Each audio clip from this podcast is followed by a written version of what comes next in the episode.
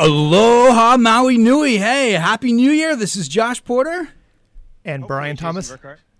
And Jason Verkart on FaceTime. We're having some technical issues to start the year off correctly. Jay, can you hear us okay? I can hear you on the phone. I was asking if my microphone worked. We're getting our mic going here. Okay, you got that up? Yeah. Gary, can you bring this mic up? It is up. Try it again, Jay. Say hi. Hello? There you go. There you go. Okay. All right. So I'm listening to you on the FaceTime, and then I'm talking on the other side. There you go. Okay. That's a little bit of the fun of starting a show in 2020. Okay. Let's get rid of that echo. It's a party in the studio. Okay. We got Jay coming in from Japan right now. We got Brian Thomas in the studio. Myself, Josh Porter, really excited to be here for the first episode of the decade, 2020. This is going to be a cool show. We're starting off with Eric Foellmer from XL Hybrid. And what is XL Hybrid? XL Fleet is actually the name of the company. I said hybrid because these are hybridized fleet vehicles, and you have what has been in existence for quite some time now. You might be surprised to learn that an F-150, a hybrid F-150, plug-in hybrid electric F-150 has been around for quite some time. Interesting. Yeah, I didn't know about this at all. Yeah, it's really just very cool stuff here. And so we're going to get a chance to hear from Eric. We've been talking with him back and forth for the last couple of months, calling in from the East Coast. Really appreciate him making the call late at night on a Friday. And then in addition to this conversation with XL Fleet today, we'll probably touch base a little bit on what's happening next week, which is really exciting, which is the Consumer Electronics Show in Las Vegas. Now, it's been postulated that there is this great crossover from other industries into the renewable energy industry. And one of the biggest trade shows out there, of course, is CES Vegas, something like 150,000 attendees, 5,000 exhibitors, which is, on the order of, I want to say like 8x of the big trade shows for renewable energies. And there are massive sustainability, IoT, Internet of Things, electrification of transportation, electrification of aviation, and interconnectedness and mesh network, all stuff that's related to the energy transition and the new energy economy is going to be showcased out there in Vegas. And we got someone out there going on to do it. which makes we've been talking about this forever. Is none of these technologies and things that we talk about exist in isolation, right? They're all connected. It's the reason why we're talking about electric vehicles, and we're going to be doing that today, but all these things are really going to be part of your interconnected life in the next decade. Absolutely. We're going to try to reduce that echo there, and we'll see how we do moving forward. We got rid of the Skype call. We're doing FaceTime, which is good stuff. So CES can be very exciting. BT, what do you want to say about it? Well, all those devices consume electricity, so it's in their interest to have a good, clean source of energy. Absolutely, and there's we're expanding the our energy consumption through all these devices, and all these devices on the other side of that, they're contributing to our ability to do that, to become more and more energy independent. And that what I mean by that is things like, for example, you might not think about this, but of course we have electrification of transportation. Why is that relevant? Well, we're going to need to generate all that electricity, right? To account for what we're using in gasoline and vehicles. Now it's going to be coming out of our solar systems, right? I myself just installed the most powerful, and Jay's going to get tired of hearing saying this, but I have to say it every time, the most powerful level 2 EV charger in the world, because it combines, it's a SolarEdge product, and it combines the solar energy with the grid energy. You can have that setting on your home, and you get something like, I think it's 40 amps. I mean, it's very powerful, right? So, and it's relatively straightforward, such that an investment guy can come help with it. Yeah, sure, absolutely, right. And this is kind of in Brian Thomas's neck of the woods here too, Brian. And because you're a technician, a tech aficionado, but you also are really heavily into cars and transportation and Prius. You probably know more about hybrid vehicles and swapping batteries out than anybody I know.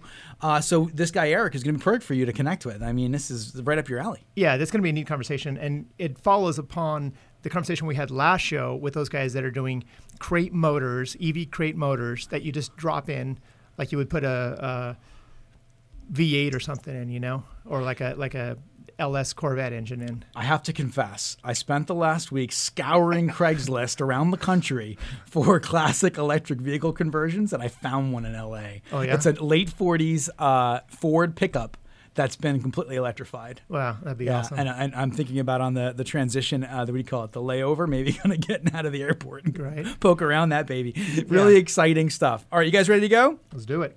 All right, hey folks, welcome to the Solar Coaster. We are a renewable energy themed talk show right here, lovely Maui County. Can be found Fridays at 1:05 p.m. on Kou'oi 11:10 a.m. Also some FM stations: 96.7 FM Central Maui, 96.5 FM Westside, 98.7 FM Upcountry. www.solar-coaster.com is the website where you can listen live, pick up all our podcast streams, and check out all our other misadventures across the renewable energy space. www.solar-coaster.com. There you go. Got some great podcasts out there as well. iTunes, Stitcher, and TuneIn are wonderful locations to get your daily dose of sunshine. That phrase out there, coined by Eric Blair for us years back when we started our project. Sponsors, Fairwinds Wealth Management, Mr. Brian Thomas. Thank you, sir. One of the most innovative and interesting wealth management professionals I know for sure, talking about things like ESG, environmental, social governance, and ETFs, electronically traded funds. Keep your eye out there for PBW, one of the ETFs that is kicking proverbial butt right now, as well as TAN and other ones that we've explored over the course of the last couple of months. But how long have you been on? 2 months? 3 months? Yeah, something like that. You're if not, 3 or so. Yeah, you're a regular occurring culprit up here. All right, and then we have Enduro Shield. Enduro Shield is a local sponsor, Gary Dolberg and his company Perfectly Clear. Enduro Shield's a really interesting technology, and I want to share with everyone, and maybe Brian will share with us. Well, so you had them out to your install at your house? Did, yeah. Okay. Very cool stuff. And so Enduro Shield has a coating, and they've been doing this coating that protects glass effectively for a long time now. It's a proprietary technology out of Australia, very interesting tech, and it is now being applied to solar panels to limit soil duration, which is soil duration is the metric we use when we're modeling, but basically accretion of soil. And what it is it's water phobic and oil phobic, and that's hydrophobic and oleophobic, which I think is a funny word. So basically, we took 3 of the panels that are on my roof, the LG 350. Modules, and we coded them. And we have them in a certain location. We're going to watch them over time to see how the coding impacts the overall energy production. If it keeps more dust and soil and things of that nature off of the panels, then you're going to have more production, and then you're going to have a value presented there, right? And if it doesn't require me to hire someone to come out and clean the panels in the next 6 months or 12 months, then I save on that, and I save on the liability of having someone up there too. I don't like having guys on my roof. So there's a lot of great things there that we're going to be exploring for Enduro Shield and Perfectly Clear over the course of the upcoming, I would say, quarter. It's going to get very interesting. Also, Sundrum Solar Hawaii is a wonderful sponsor of ours. Sundrum is an amazing company, and they're doing some really awesome heat sink and heat pump technology.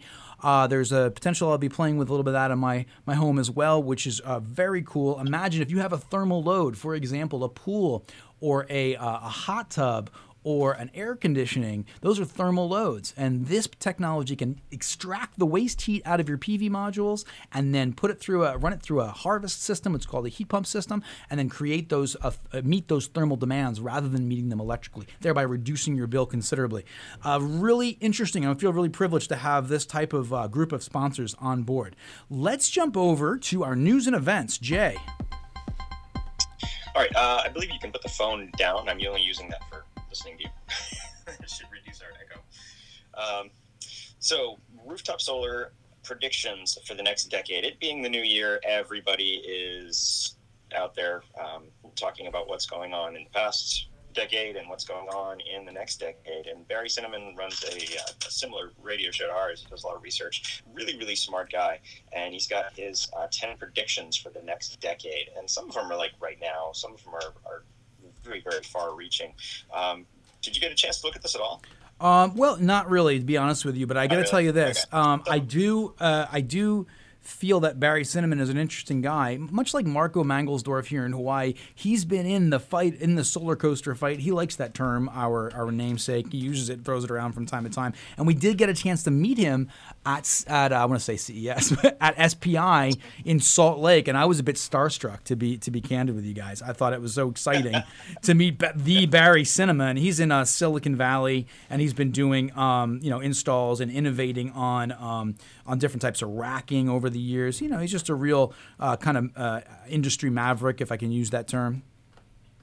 Yeah, absolutely.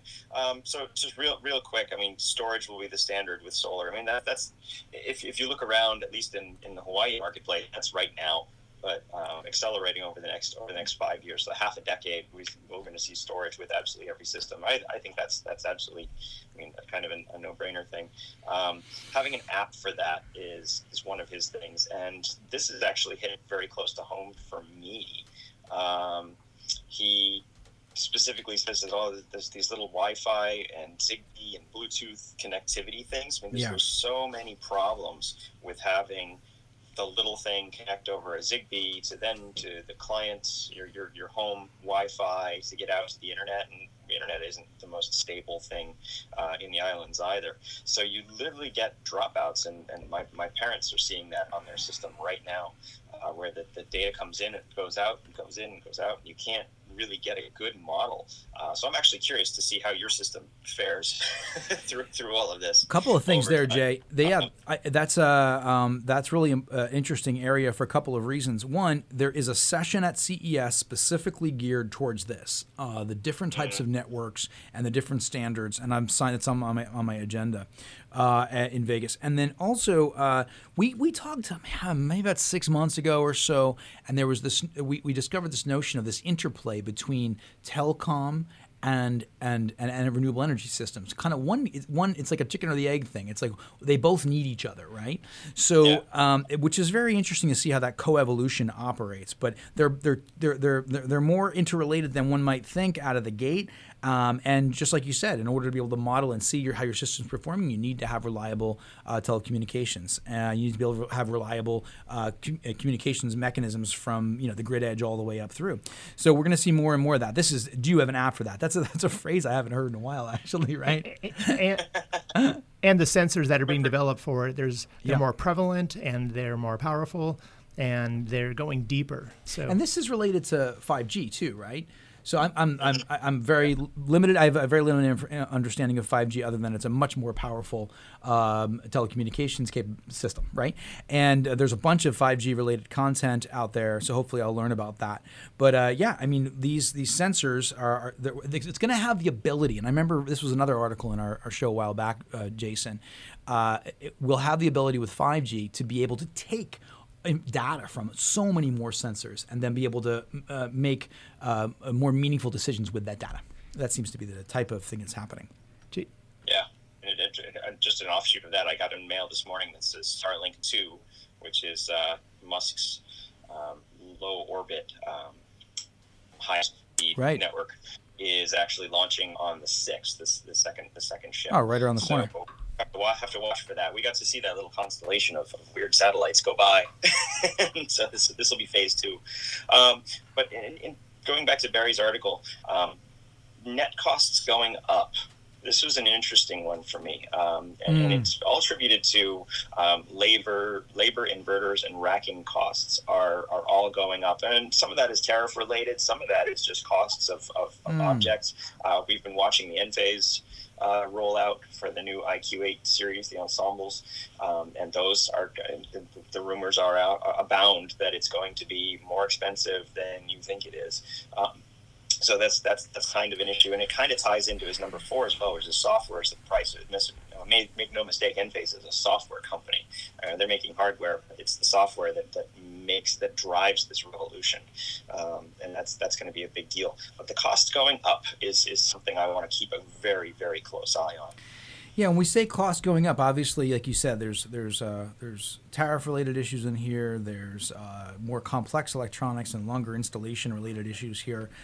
There's the step-down of the tax credits. So all of that kind of increasing the net cost. But, of course, there's additional value propositions that storage and all of this technology offers, right? So it's like you may have a higher price at the end of the day, but will you be able to extract greater value for your life, you know, out of this technology? And I think the answer is, I mean, like we just talked about with the EV charger, we were talking about battery backup, having whole house backup is a very real thing at this moment. You know, SolarEdge is launched. I just rewatched our SolarEdge interviews, Jay. They are launching their gateway, which is going to allow for stacking of their inverters for both power and capacity at a level that really has never been seen before. I think we're talking about 5-10 kilowatt hour of those Kokam acquisition batteries per inverter, and up to 3 11.4 kilowatt inverters. I mean, you're talking about really small commercial capabilities on a home. So really beyond what we would need for backup. And it's just a matter, where does that price of storage come in? So we'll just have to, you know, keep an eye on it, like you said. Yep. All right. Let's step away from Barry's article for a bit. Looks like Canada is getting into the renewable energies game. I mean, so you don't think of Canada doing a lot of solar because they generally don't get a lot in the wintertime. But they're putting in one of the largest. They're finalizing one of the largest solar farms in the world. The developments are going to be 400 megawatts in phase one, and closing in at more than 1,000 megawatt, which is basically a large nuclear power installation by the end of 2021. So a very quick rollout for this large scale install in Alberta. It's going to cover 4,700 acres. That's a lot of space. Yeah. I'm just trying to make relate that to the installations we have planned here in Maui, and I want to say that the AES, the 60 megawatt. What was that? Oh, geez, what was the acre? I think we were like a couple hundred acres or something, or was it somewhere in that territory? So you're looking at a lot of area. That's very interesting. What did they say this was? Was it in Alberta? Alberta. Yeah. And Jay, that's a 400 megawatt. That's 400 megawatt, correct? And their biggest so far in Canada is 100 megawatt. Right. So they're fourfold.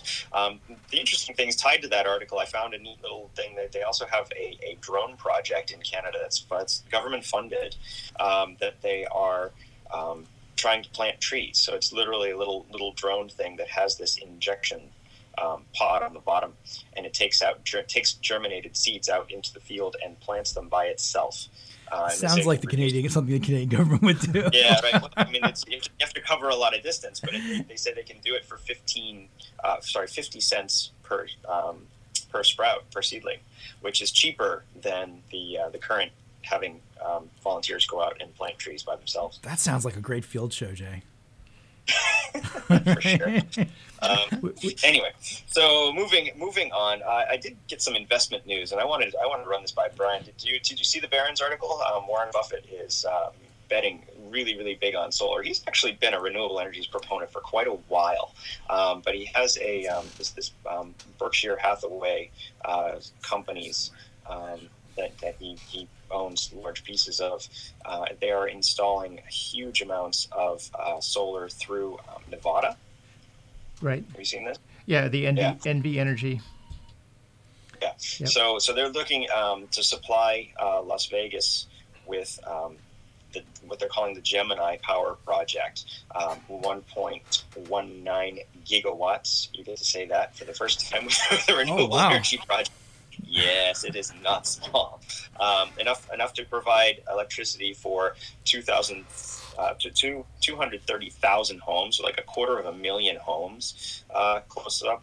And this is just going to be an incredibly large project. It is on government land, which is interesting, federal lands. And I'm not sure which ones these are.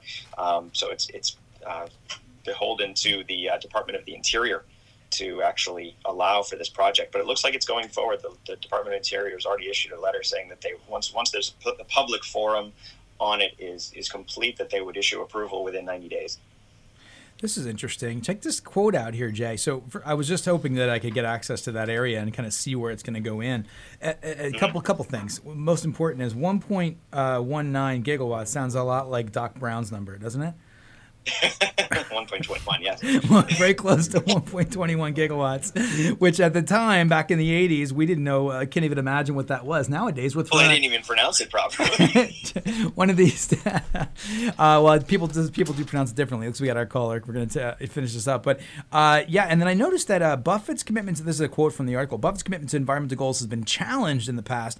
Berkshire Hathaway Energy was previously criticized for opposing net metering rules that pay rooftop solar generators for the power they send back to the grid. If you're an investor and you want to get into utility scale, then I can completely understand why they would oppose net metering because, they're not going to make money on that, but you are going to make money if you put a big solar farm in and then sell it to the utility. So that's very interesting. Jay, we got one more you want to cover? We do have our Brian Thomas has got something for us. So, and this was interesting too because it says the project also comes with 590 megawatts of battery storage, meaning the power generated by solar panels can be stored four times when the sun's not shining. So 590 megawatts. So that's interesting. Yeah. I mean, basically. Yeah, it's kind of an odd number, and it doesn't say megawatt hour. Remember, we have that little distinction there, mm-hmm. where you have the absolute output at any given second versus how much total energy is stored in the system. It's not clear there, but if it is actually megawatt hour, it's not quite that much. So Jay, maybe it'll just. Like trickle overnight or so versus like hitting it when peak demand hits, maybe when the sun goes down in the evening. I think Las Vegas is a trickle overnight kind of city though. So you guys are talking about like how that energy will be dispersed. Exactly. It may be a combination of energy and grid services. There could be a whole bunch of things that are happening there. Well, because Vegas has demands overnight. I mean, they always have the lights on. Casinos are always going. People are losing money at 3 a.m. in the morning. And keep those lights on where people are batting. All right. How about we jump over to our commercials, Jay, a little early here. We do have our caller on the line, and then we'll come back. And if we can grab something at the end, we will. Okay? Enough.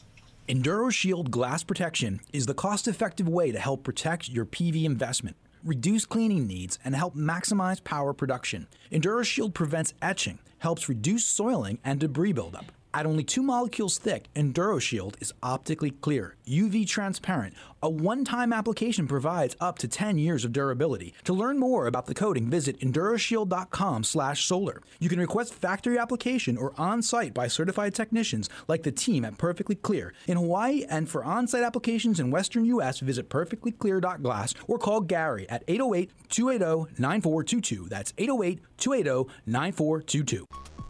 Sundrum Solar is the manufacturer of a revolutionary thermal collector that fits on the underside of your standard PV panel to maximize energy capture per square foot.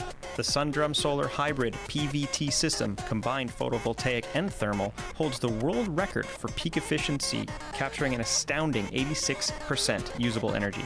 Learn how Sundrum Solar vastly improves electric, heating, and cooling economics at sundrumsolar.com. Pantech Design is ushering the world into a new age of home energy automation through the convergence of smart home technologies and renewable energy management. Unifying solar energy production, intelligent energy storage, and smart breaker technologies with smart home devices, Pantech Design's complete home energy automation suite incorporates unprecedented control of lighting, shades, climate, security, hot water, electric vehicle charging, and many other systems. Contact Pantech today at pantechdesign.com. All right, those were our wonderful sponsors. Thanks very much to the whole gaggle of great companies that are keeping the solar coaster on the tracks. We have a great opportunity here today to speak with Eric from XL Fleet. Eric, can you hear us okay? I can. How you doing, guys? We're doing fantastic. Happy New Year, my friend. Aloha.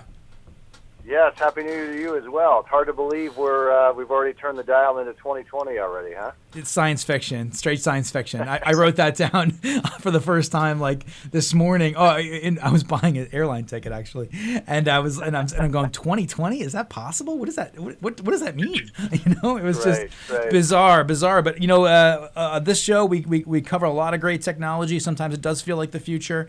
And you know, when I came across your organization, is the company name XL Fleet? Is that correct? Yes, that's right. When I came across XL Fleet, I was kind of stunned because you've been around for quite some time doing really amazing work that has, you know, very significant impacts to greenhouse gases and to organizations' bottom line with this hybrid fleet technology. And it was just kind of wasn't on my radar. I mean, we scour the planet for cool tech. I think it's because you guys have been around doing this for quite some time. Yeah, definitely. And, you know, part of it, I think, is because we serve exclusively the commercial and municipal fleet industry. So XL Fleet was founded 10 years ago to really electrify the commercial fleet industry. So, you know, if you think about the electric vehicle options that were around even 10 years ago, much less broad of an array of vehicles than there are even today. But even back then, they focused almost exclusively on the consumer market, and so XL was founded to really address that specific industry because the transportation is now, as of last year, that the number one leading contributor to greenhouse gases globally. And, oh, no kidding. It overtook the energy production industry as it narrowed it out as kind of the number one contributor to GHGs. So and what was that? Was that a combination or just a sheer volume? I mean, I guess when you combine maritime shipping, semi trucks, regular cars, fleet vehicles, aviation, all of that together is kind of how you probably arrive at that number, right? But I mean, was it? Yeah, it definitely is. And you know, commercial fleets, trucks, you know, the medium duty, the heavy duty trucks, even some of the light duty trucks, by comparison, are really the contribution that those vehicles have. Even though there's a smaller number of those vehicles on the road, the relative contribution to the greenhouse gas and the carbon footprint that's being emitted is really far more substantial, by percentage than a traditional just consumer focused car. So we really focused on that segment of the industry and really giving fleet managers an opportunity to save money on fuel and reduce their carbon footprint in a way that did not really disrupt their operations. And I think that was the key to our early success and has certainly sustained XL Fleet as a company for the last decade. And we just celebrated not only the 10 years in business, but our customers have now collectively driven over 100 million total miles on our systems, which is really rewarding when you think about it. Absolutely. It's amazing to think you've been in business for 10 years, especially because it feels like the electric truck discussion is so new. Right? It's just been, and of course, you've been operating quietly in the background, making this kind of significant impact in an area that we just described as the largest contributor to GHGs, you know, the overall transportation sector. So, well, give us a sense. Who started this company? How did it get up and running? And then, I mean, you know, how did it get going? Well, it was founded by a couple of MIT graduates. Todd Hines is one of our founders and is our chief strategy officer.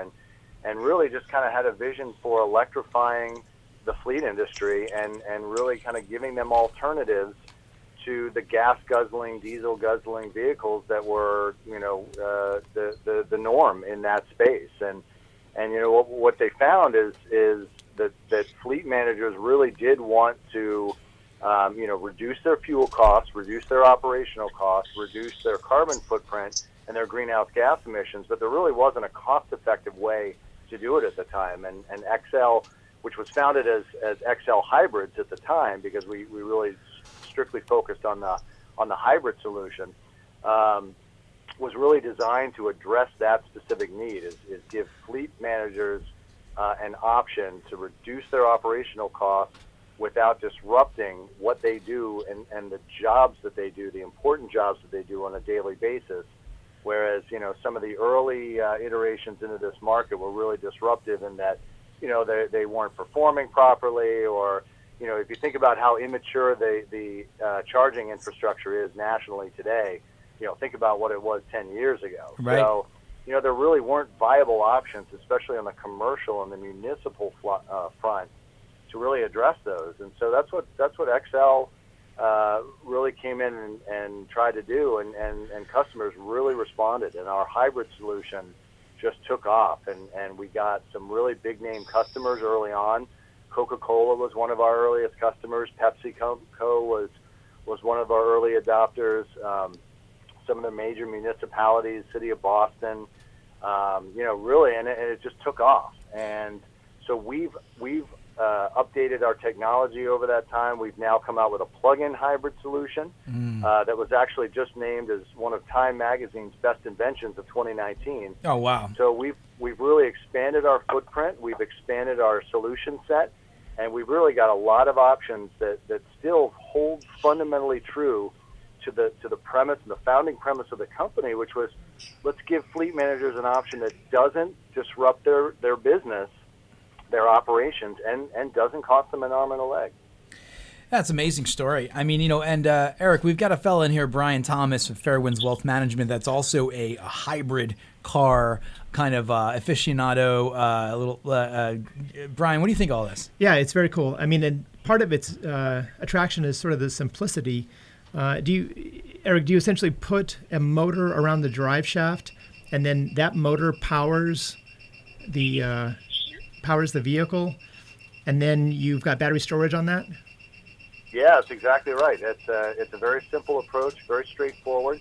So we take the native OEM platform. The only thing that we change from the original equipment on that vehicle is we put an electric motor on a shortened drive shaft. So we remove the factory drive shaft. We put two shortened drive shafts on either end of an electric motor, with a battery as storage for the energy that propels that motor and helps to propel the vehicle forward, specifically during acceleration.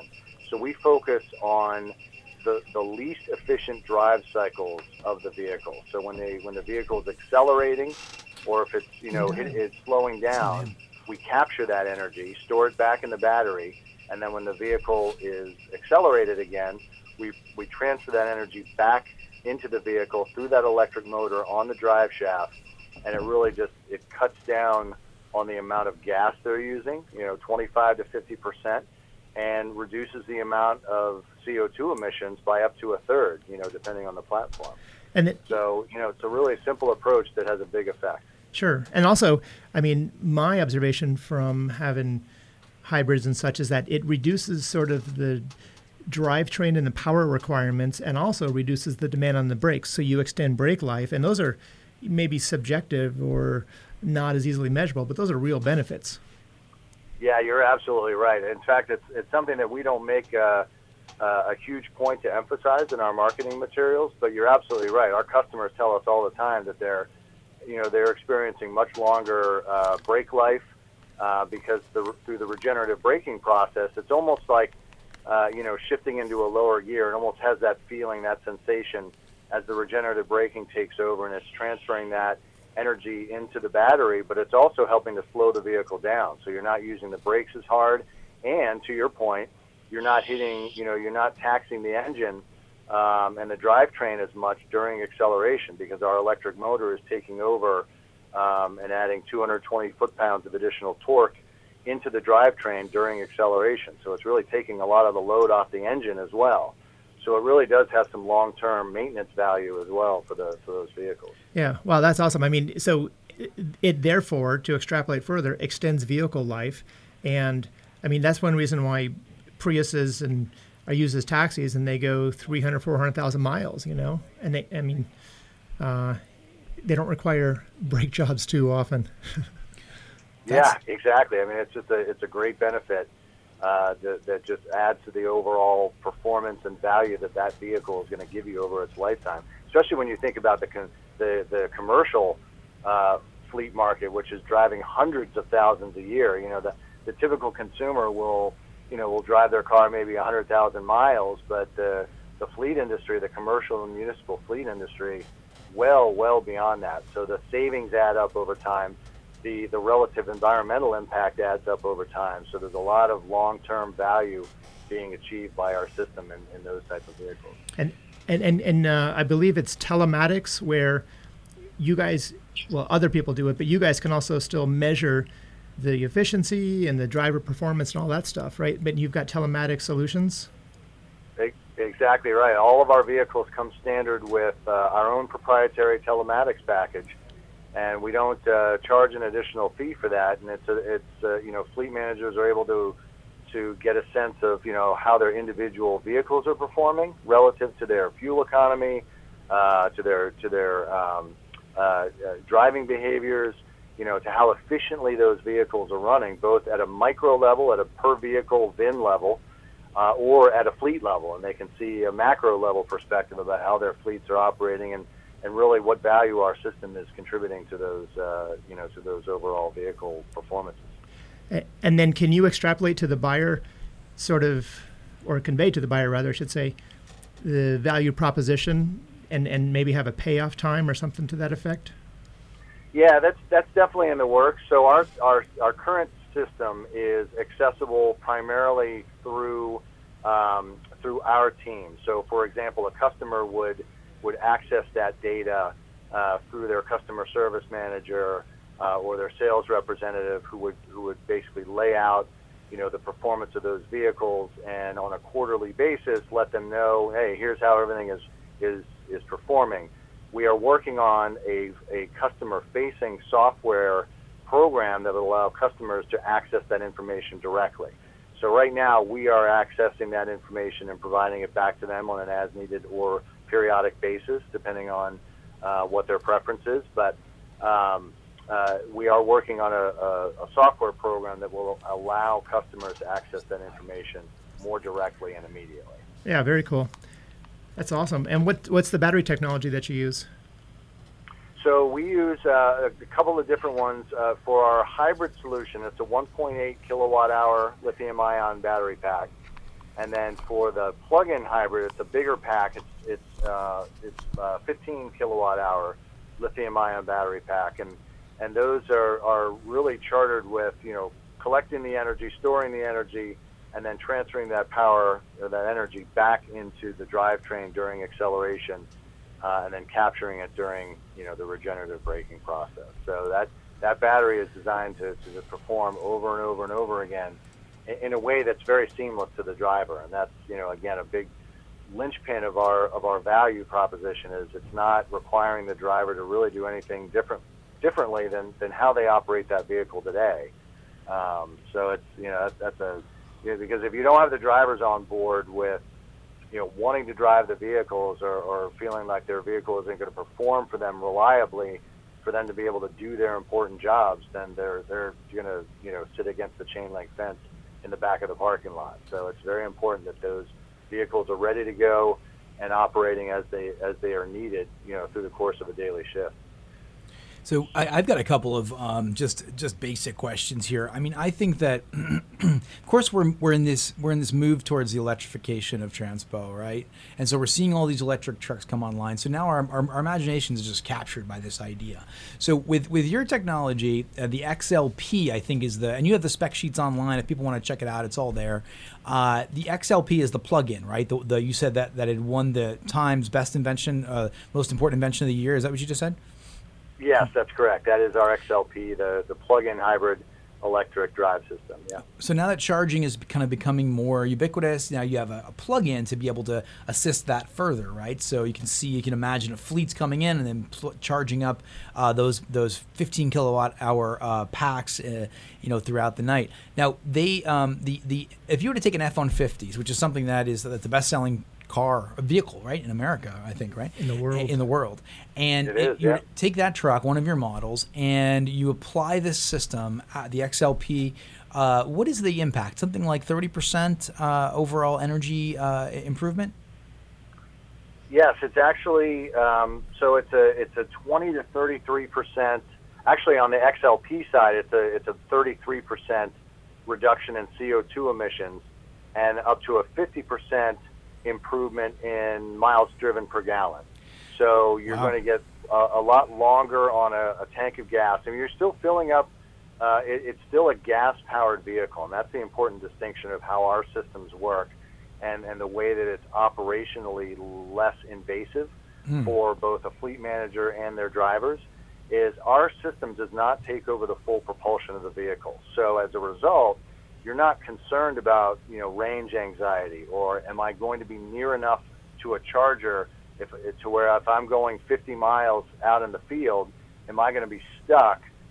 You're not going to be with our system, because we, you know, the gas-powered engine is still running. So, you know, the way that I always, you know, in a simplistic way describe it is you know, our range is a tank of gas plus 50%. There you go. You know, if you think about it that way, you're not worried about the range anxiety of an all-electric vehicle, where you are more limited or more dependent upon the charging infrastructure in your specific area. You know, with our vehicles, it's more of a supplemental power source rather than the exclusive power source.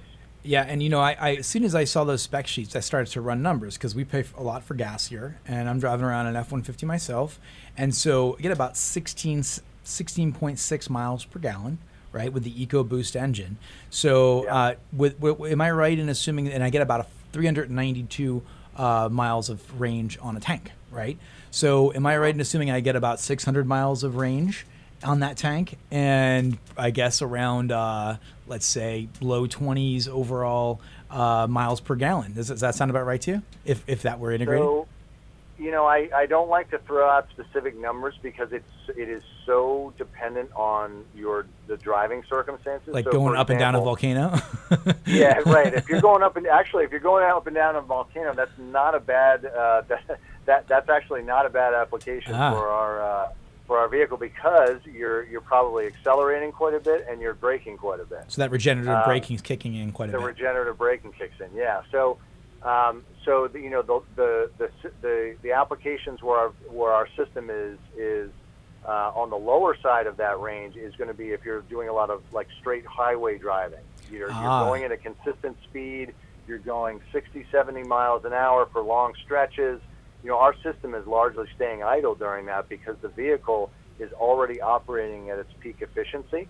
So that is as efficient as that vehicle is going to run. I see. So our system, there isn't as much as our system can do. However, when you are accelerating and decelerating, so I commonly refer to city driving as a common application, but certainly driving up and down, you know, rural roads, going off-roading, that sort of thing.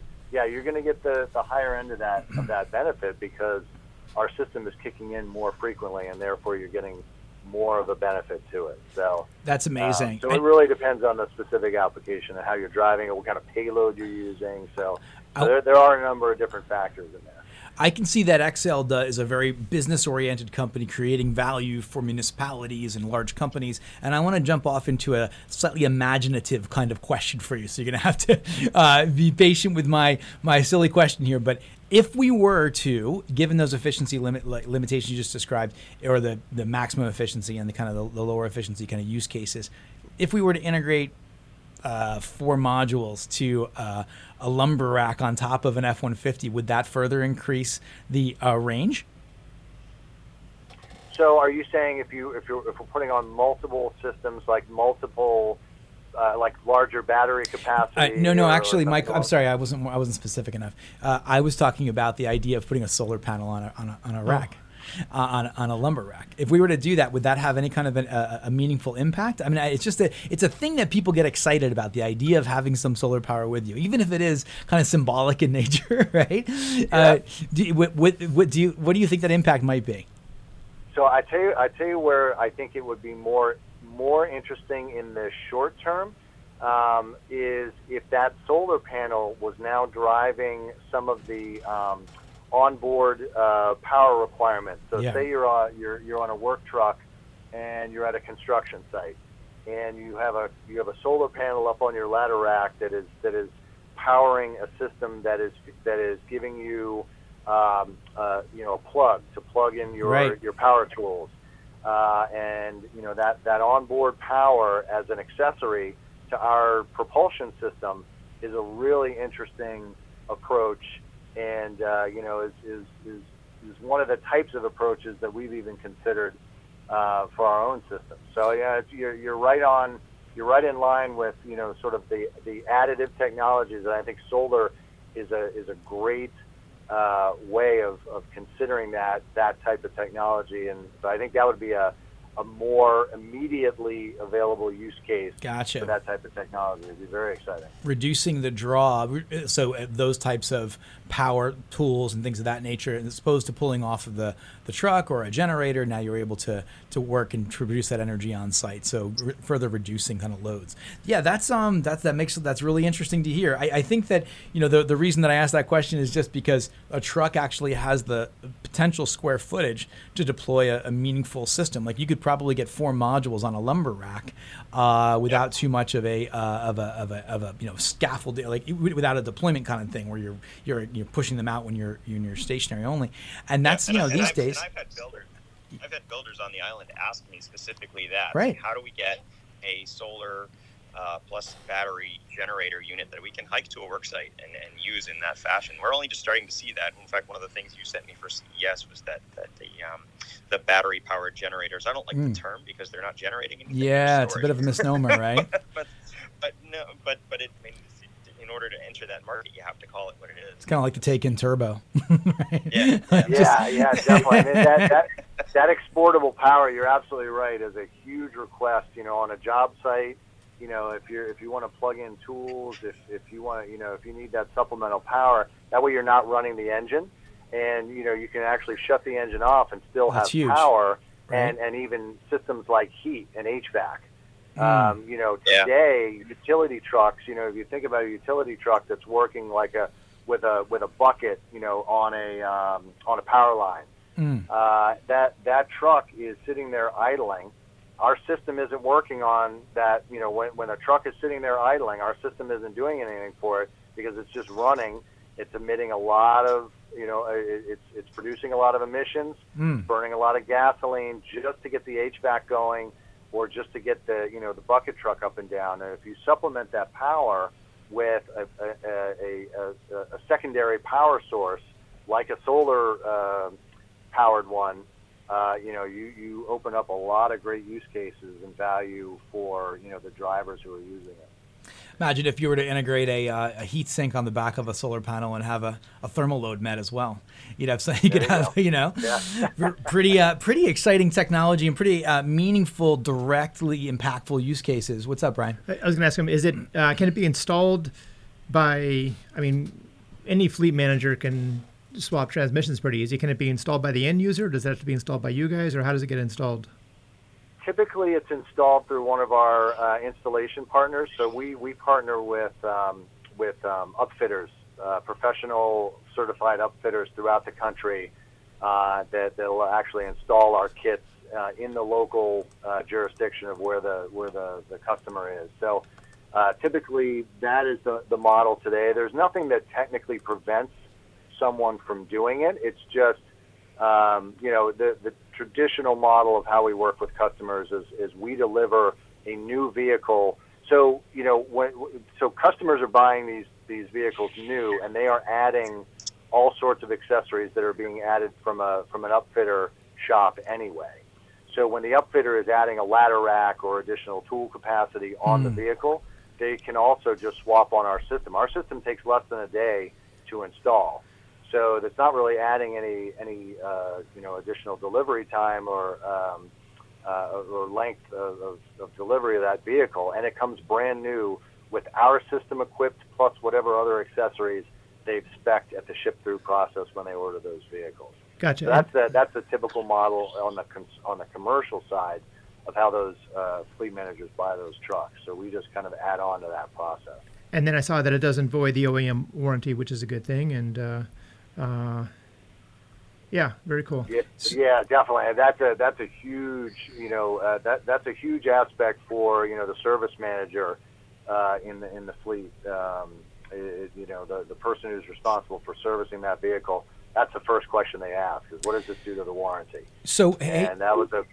Eric, sorry to interrupt you there. We've got a couple minutes left, and I wanted to make sure we touch base on Hawaii. You know, Hawaii has 100% renewable energy mandate by 2045, and milestones approaching, you know, in just years, not even, you know, past the decade.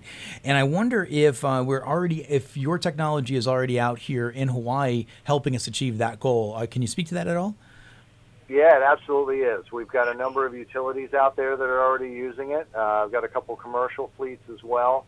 But yeah, we are in, I think we are in every state in the U.S. other than Alaska. So I think that's our only state that does not have an XL vehicle operating in it today. Oof, but yeah, there's some of the bigger utilities and gas utilities there in Hawaii. So I keep wanting to go out and visit those customers. I'm trying to work in an opportunity to go do that, so I can make a trip out to the make sure it's in your region, in your territory. So very cool. What's the future? We got a few minutes left here. What is the future for XL Fleet? Any kind of interesting new tech that you're about to get out there, or new ideas that you're exploring? More vehicles? What are you up to?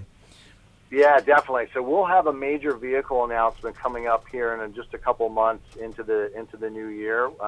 So I can't tell you too many details about that, but keep an eye on our news feed and our Twitter feed. What might that be? In the next couple months on a new vehicle platform that we'll be introducing.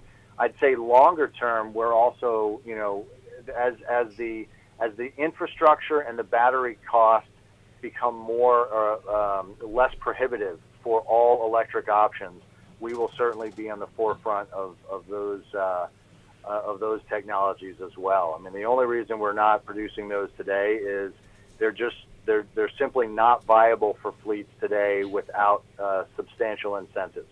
And our model has always been we want to be affordable without incentives.